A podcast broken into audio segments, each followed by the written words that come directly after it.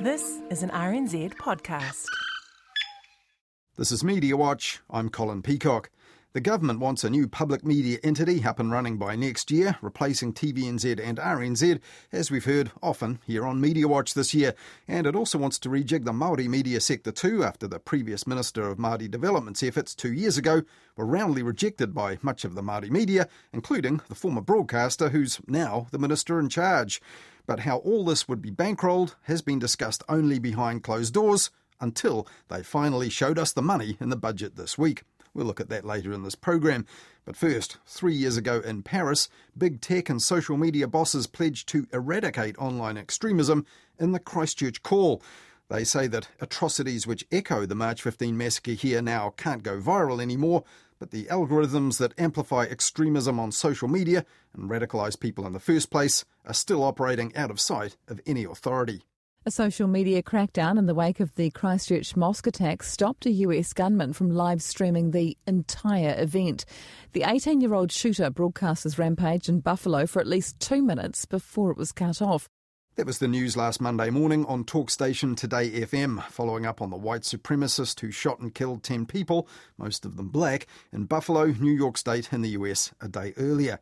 And there were disturbing echoes there of the murder of 51 New Zealanders in Christchurch in March 2019, including a so called manifesto posted online by the killer, citing that attack as a personal inspiration.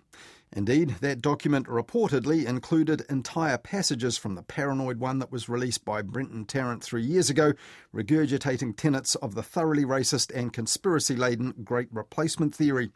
Our acting chief censor, Rupert Ablett Hampson, acted swiftly to declare that document objectionable, making it illegal to possess or share in New Zealand, as his predecessor had done here back in 2019. But in another ugly echo of March 15 that year, the killer in Buffalo also streamed his attack online, as CNN's media correspondent Brian Stelter told his viewers that same day.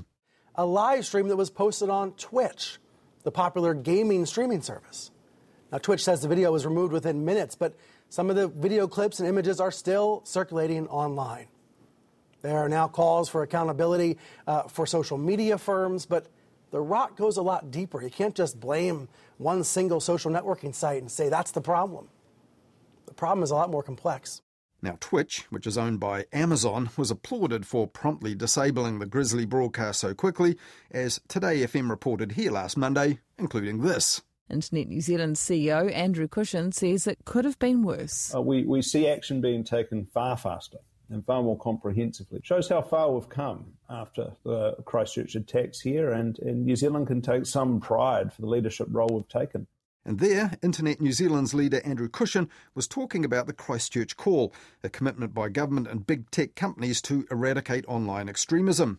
Now, that was instigated by Prime Minister Jacinda Ardern and signed three years earlier to the day.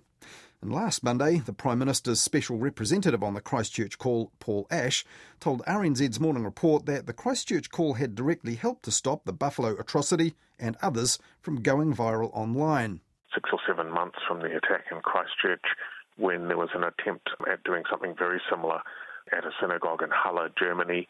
Uh, we saw the crisis response measures implemented for the first time, and it had a significant impact in slowing down the spread of the material.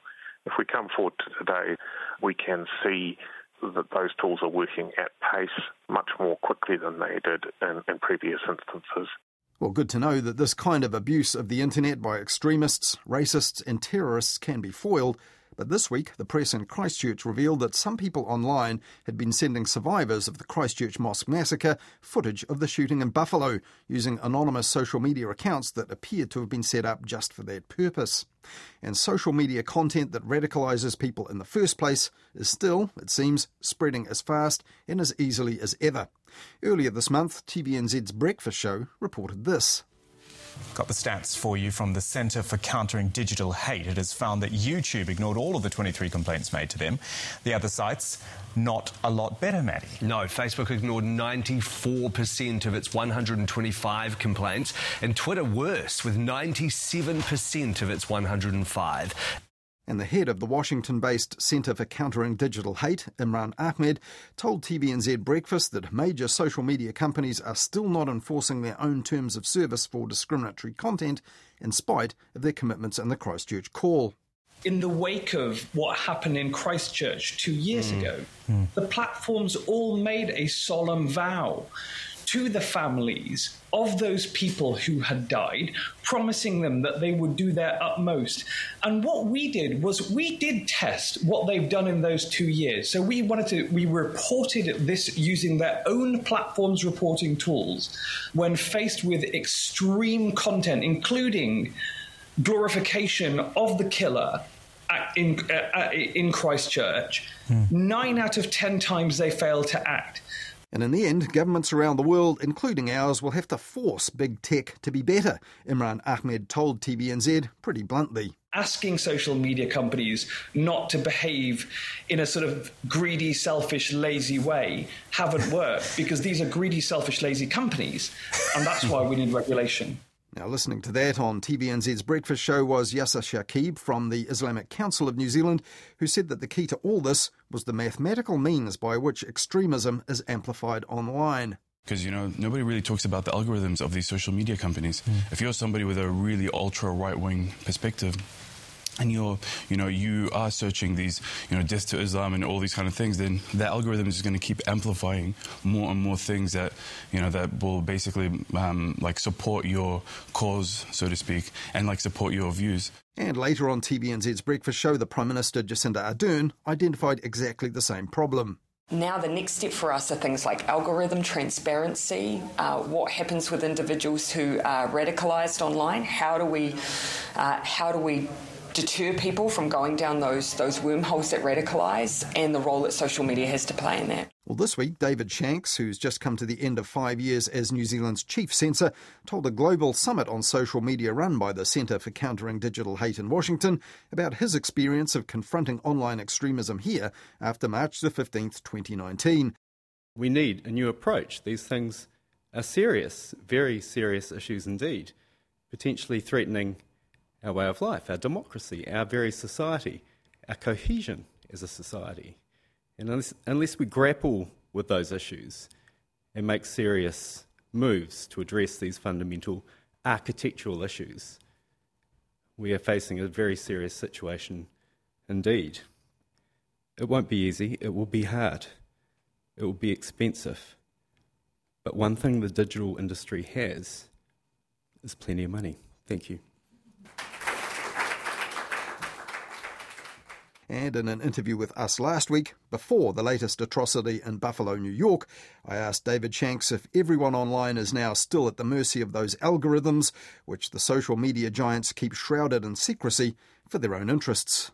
So the March 15 attack really highlighted that graphically for the entire world. The live streaming of that attack activated the attention of the recommendation algorithms that the, the platforms operate automatically to provide um, recommendations of high engagement material. So, in the aftermath of that horrendous attack, the platforms were effectively fighting their own machines, fighting their own AIs, doing what they were programmed to do, which is distribute um, material that people were reacting to and engaging with.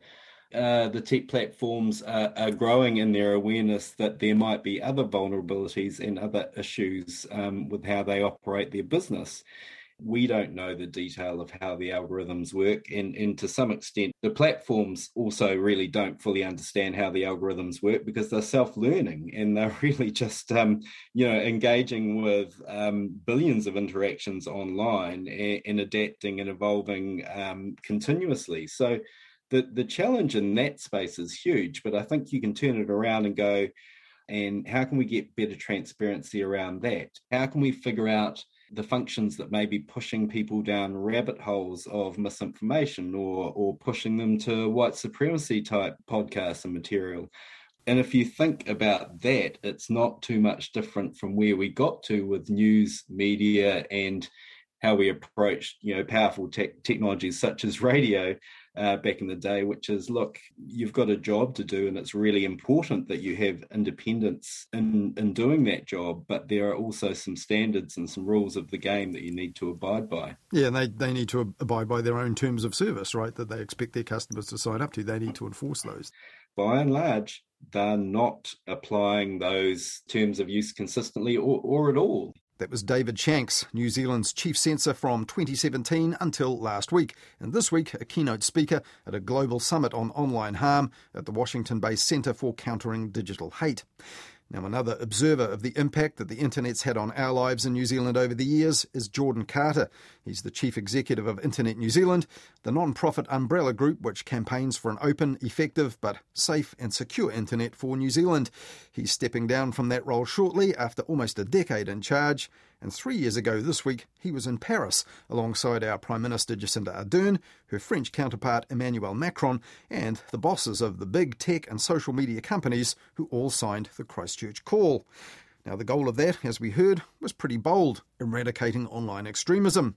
But this week, new research from the Disinformation Project, part of Te Pūnaha Matatini at the University of Auckland, concluded that just a dozen individuals at the occupation of Parliament recently created the online content that was most widely consumed out of all of the thousands of online posts and hundreds of hours of live stream footage created by hundreds of people participating. Now, the ease of sharing and the power of the social media algorithm gave those people a much bigger audience than any New Zealand mainstream media outlet could deliver. And after the latest mass shooting that was aired online in the US this week, I asked the outgoing Internet New Zealand chief Jordan Carter if the opaque algorithms of the social media giants mean that the much vaunted aims of the Christchurch call haven't actually achieved a whole lot in the end. But sometimes you need boldness to instigate action. And so I think it was fine for the call that came out of what happened in Christchurch to be a really clear line saying this kind of content should not be online. And it has helped push things back. You know, the, the crisis protocol aspects of work that was done following up and getting those big players to really put some energy and some resources into responding faster and more effectively when things like this happen has made a difference. So I think it means that there's less rapid propagation and things are taken down more quickly. But does the fact that something so similar has happened, uh, uh, you know, was able to get on a platform. We still have people with these manifestos, the great replacement theory, all that is still all out there, and there doesn't seem to be a great deal we can do. The Centre for Countering Digital Hate says, look, all these big names in tech are still not taking away Islamophobic posts, the sort of stuff that radicalises people in the first place. Have we just not made enough progress there? It's a big problem. And it relates to this broader um, fact about the mismatch between what the social media networks do which is sell advertising and persuasion, and the social impact that they have, which has this feature of being able to radicalize people. Um, because the fundamental business model of, of attention selling that they're doing lends itself to the kind of emotional processes that happen here. And even if you get the content down quickly, it still spreads within these sub communities and tiny obscure forums that you're never going to be able to get completely on top of, right? That's kind of the nature of the internet, this broad set of distributed platforms. So we're getting better at dealing with it in the big ones, but we can't eliminate its circulation in some of the smaller places very easily. And, uh, you know, there's a bigger social problem. You know, it isn't just social media or internet forums where the great replacement theory is being talked about. Sometimes it's even in mainline politics. You know, it's something that the, the Republican Party in the United States has begun to talk almost openly about. Well, we've heard from David Shanks, who I guess, like you, has uh, just uh, stepping down from a, uh, several years of a, of a, top job where he's had to wrestle with the impacts of online extremism and you know the compromises about a free and open internet and freedom of speech and all of that. Um, but he said, look, you know, this is the battleground now. Transparency over how they operate. Uh, would would help. But I mean, will the big tech platforms to them it's the absolute golden goose, right? It's part of their business model, uh, the, the, way mm-hmm. these algorithms work, and their control over them. Will we ever see them surrender or be forced to surrender or crack open algorithms to any other outside agency that might be able to, you know, interfere with the way that they work in order to uh, at least attempt to reduce the harm they can cause?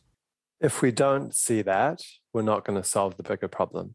Um, and I don't mind if it's voluntary on their part um, or if it's mandated by regulation legislation.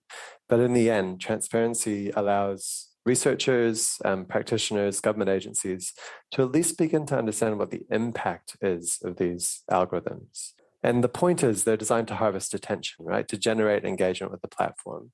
Turns out the way our brains work means that content that angers us is good at drawing our attention and getting us involved. And so I think that's what David was getting at when he said that this, the algorithmic amplification process does tend to promulgate content with that impact, get a shared understanding of what they're doing to various people and communities, then we can start to have a more mature and informed discussion about what to do about it. Transparency was one of the agenda items in the Christchurch Call um, Summit in 2019, and it is the area, as far as I understand it, it's made the least um, progress. And, you know, we've had other industries in the past that have been highly lucrative with various trade secrets and so on. You know, think of pharmaceutical drugs, and we end, to end up putting patent laws in place that gave people a limited monopoly of those before things became generic and could be copied by others. Or even in the, even um, in the um, online world, right? Microsoft antitrust legislation because they were you know they yep. were dominating uh, PC software with. Uh, Windows and all yep. the software that went with it, they were forced to crack yeah, that the, the Internet Explorer. And another example is the chemicals industry, which wasn't really effectively regulated before the 70s, highly profitable, uh, and it was killing people. And so governments came in and said, sorry, uh, we're going to get involved. We're going to impose some standards. We're not going to let you do whatever you like because the effects on society are too dangerous. And now chemicals, you know, they're still innovative. They make less money than they used to, um, but the world hasn't fallen in. And that's the, the way forward for these social networks as well. Thinking about the news media, which is, I guess, my particular area, I mean, they fell into this problem of platform dependency. You know, Facebook became so huge, they needed to have their content out there. Mark Zuckerberg tweaked the algorithm to say no more stuff in your news feed from friends and family, less news because it um, doesn't turn people on as much. Just that little fall mm. caused a, a you know a, huge spasm within the media, financially and attention wise. This can't have been a secret even 10 years ago that this was going to be a problem that regulators would need to tackle one way or another. I certainly didn't understand the way it would play out in terms of the, the kind of social consequences of it. Um, the big problem for the media sector, in my mind, was that the control of the advertising dollar went away right? The know, classified ads in the newspaper industry just vanished um, pretty quickly. And and as for the share of mind thing, people don't want to see news content. The providers are always going to shift the, the algorithm to produce something else. And it also relates back to our previous conversation about extremism, right? You know, fair, balanced journalism is probably good for democracy, but it turns out that the way our brains are wired, it isn't all that good for keeping people repetitively scrolling on their feeds. Um, and, you know, the, the interaction of that with the news media is just a, an unfortunate and irrelevant um, side effect as far as the big platforms are going. I wonder, do you fear in the end, to go back to where we started, that sensible restrictions on the internet for the public good uh, are going to be difficult, are going to be caught up in, you know, kind of cultural and political, sometimes even party political battles about free speech? They might be. In, in the global environment, we're in a bit of an info war uh, as we speak, you know, and I think that what's bizarrely what's happened in the Ukraine has helped to highlight that um, the Russian state, for quite a long time, has made use of um, some of the vulnerabilities of this social media environment to intervene in other countries. And they seem to have an agenda um, to say, well, we can't ever win a, a head on confrontation with liberal democracies, but we can use these systems they're built to undermine their social cohesion and their political cohesion. And so that's a kind of risk that I think people are waking up to and are starting to get grips, not with how to solve, but at least to be uh, aware of. So I think in particular, you know, that culture war stuff is often like, I've got free speech. I don't want someone to tell me what to say. I don't think we have to. We, the problem isn't when some person chooses to express um, random view X that I might or might not disagree with. The problem is when the systems amplify it in a way that then creates social divisions that weren't necessarily there. So none of that is new. What is new is the way that these um, media systems fasten on to the most controversial and polarizing views and then just keep serving them up in a way that draws people apart from each other. So I think if in New Zealand, if we can look at the reforms that we might be contemplating, things like the hate speech law or whatever it is, and go, it's never about stifling anyone's individual commentary or thinking. It's about saying how do we create you know systems of law and regulation that we do in every other media environment um, that can tackle the the systemic propagation of this stuff um, for how we deal with these kind of online user generated content systems that have kind of grown up um, without the law keeping up. That was Jordan Carter, the outgoing chief executive of Internet NZ, who was in Paris three years ago when the Christchurch call was signed. Now, he's stepping down from that role after nearly 10 years, a decade in which the Internet's had a huge effect on our media, as well as our public life. And next week here on Media Watch, we can hear more from him about that.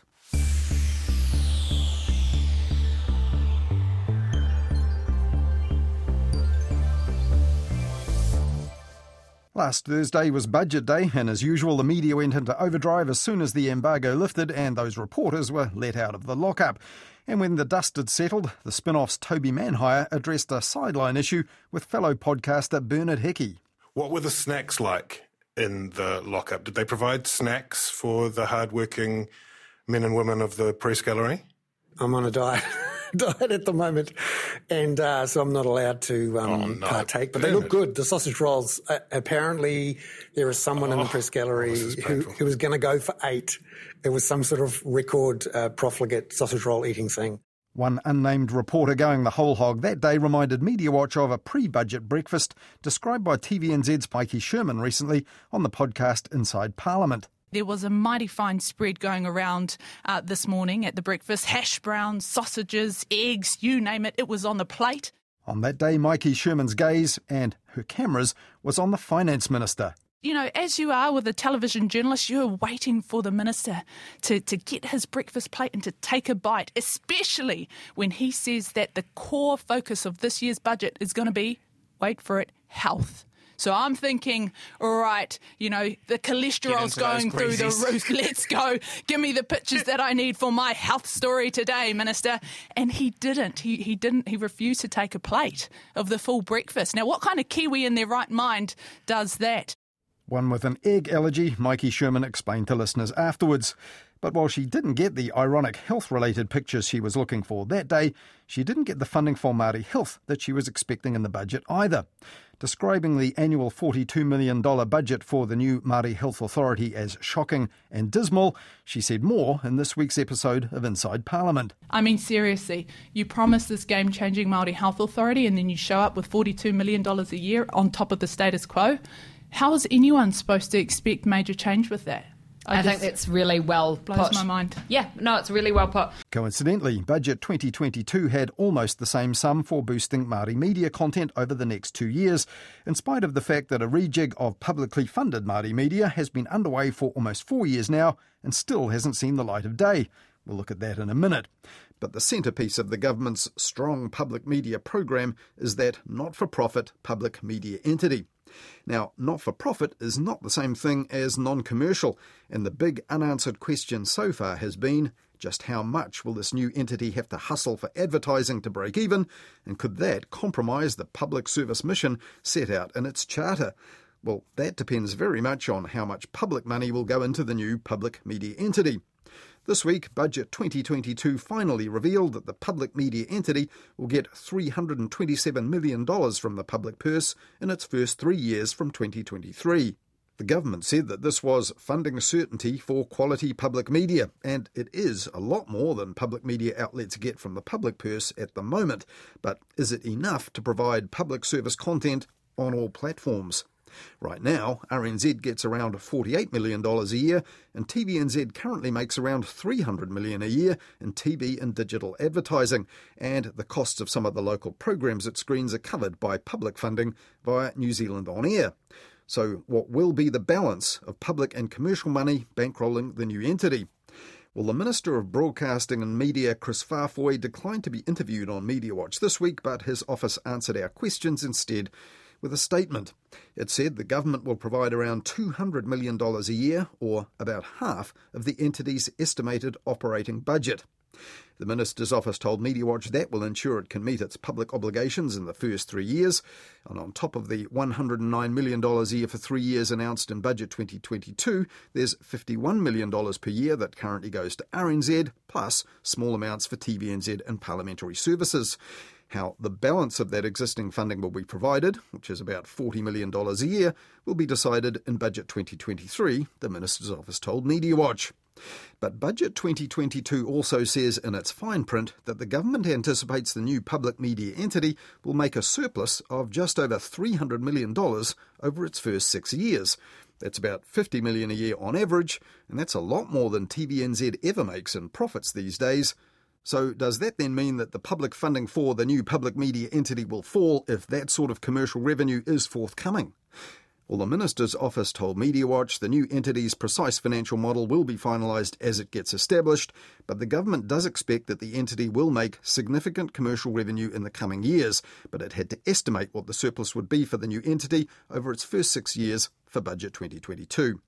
Now, another unknown is how much public money the government's broadcasting funding agency New Zealand On Air might put into the mix. The budget estimate for the Arts, Culture and Heritage vote show that the New Zealand On Air budget will reduce in 2023 by $12 million, possibly a sign of things to come as more money goes to the new entity instead to fund its own content. So the numbers aren't quite clear yet, but after months of behind closed doors planning, some meaningful numbers for the new public media entity are at last in the public domain. Now, as we mentioned earlier, publicly funded Māori media have also been under review for a long time now.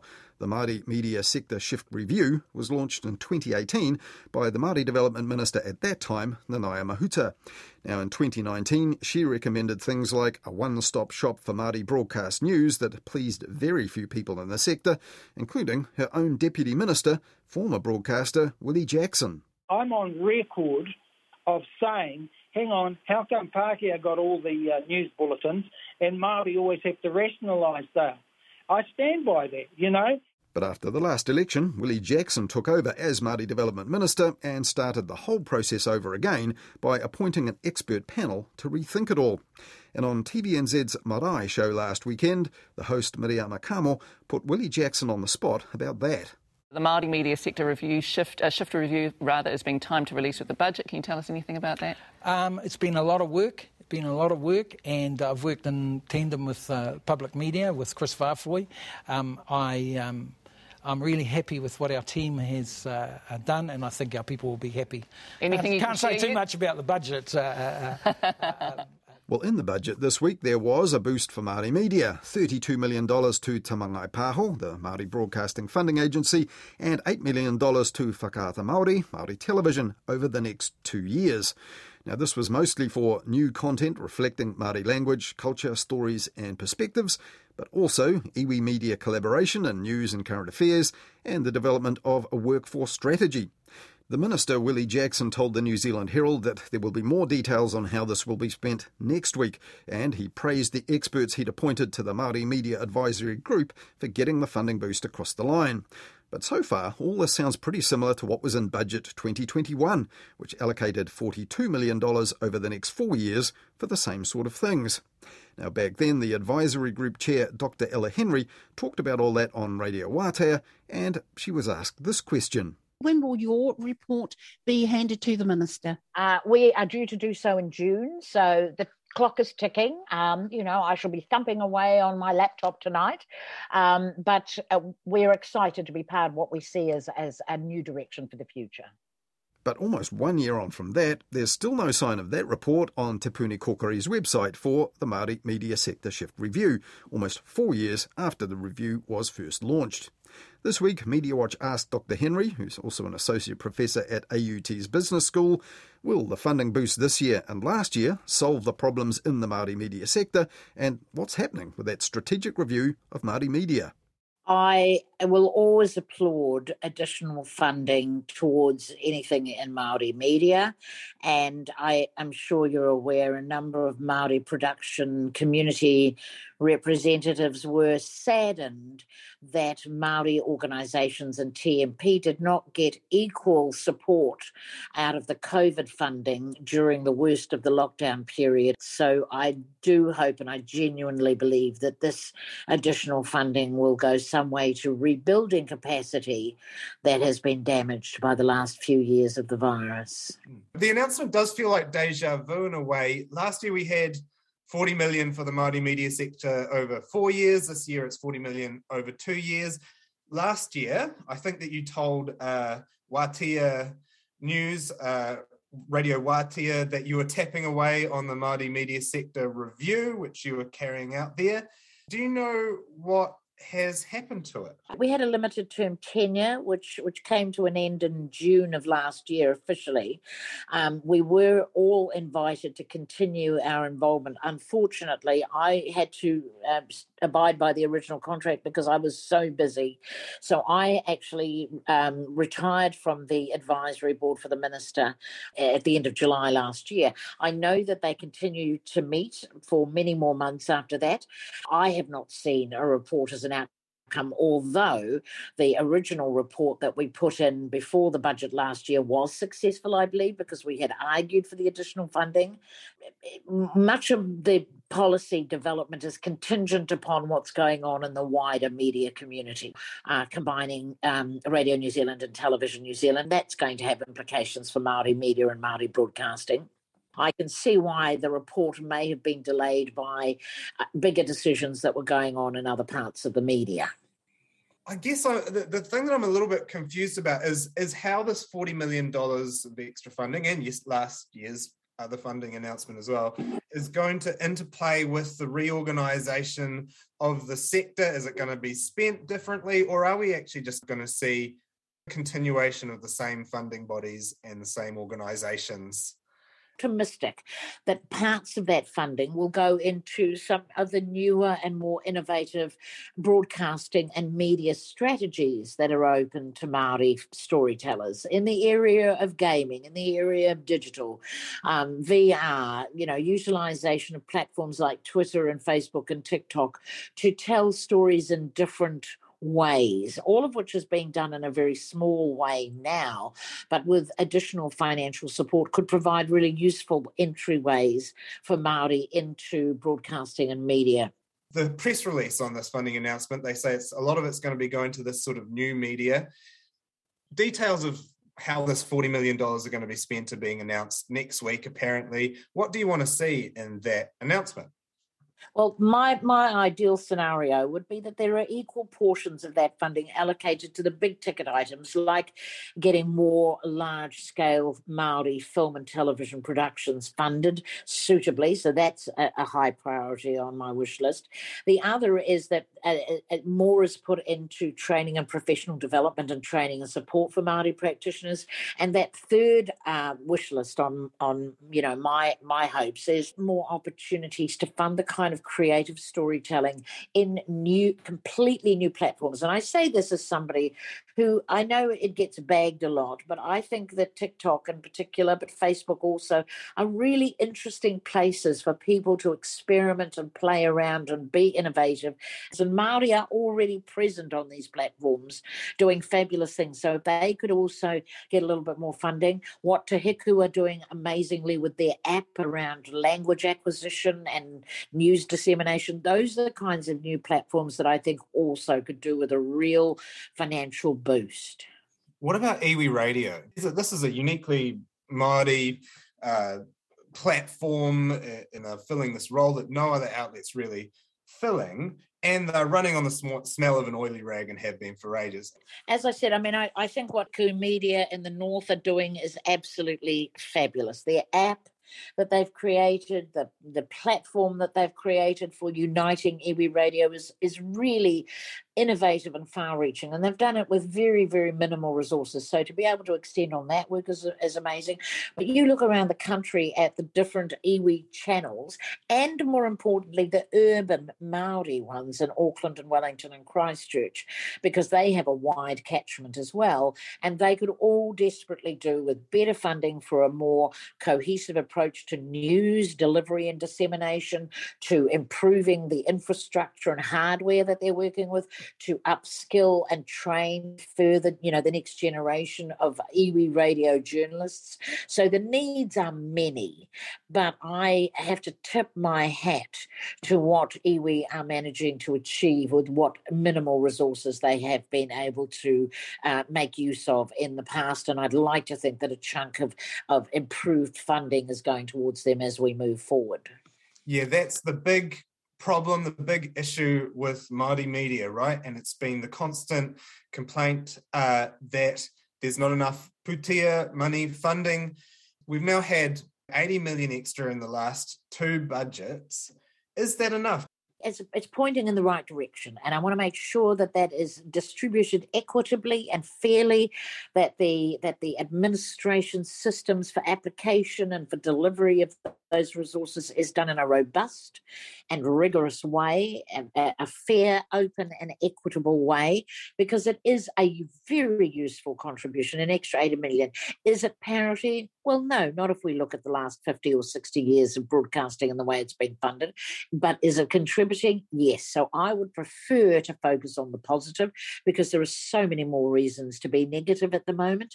I'd prefer to focus on the fact that this of $40 million has the capacity to make a meaningful contribution as we move forward because I know the caliber of Maori who are working in these organisations. They're extraordinarily skilled, they're committed and passionate about the kaupapa. They want to see the next generation thrive. And so, whilst we've got this wonderful storehouse of Maori talent, we just need the resources to keep their initiatives flowing. That was Dr. Ella Henry, former chair of the Māori Media Advisory Group, talking there to Media Watch's Hayden Donnell about the budget boost for Māori media and the long-awaited Māori Media Sector Shift Review. Well, that's all we have for you in Media Watch this weekend. We'll be back with more on the media in midweek Media Watch at about 10.30 next Wednesday night, talking to Karyn Hay on The Lately Show, and then back again with more Media Watch at the same time next weekend here on RNZ National.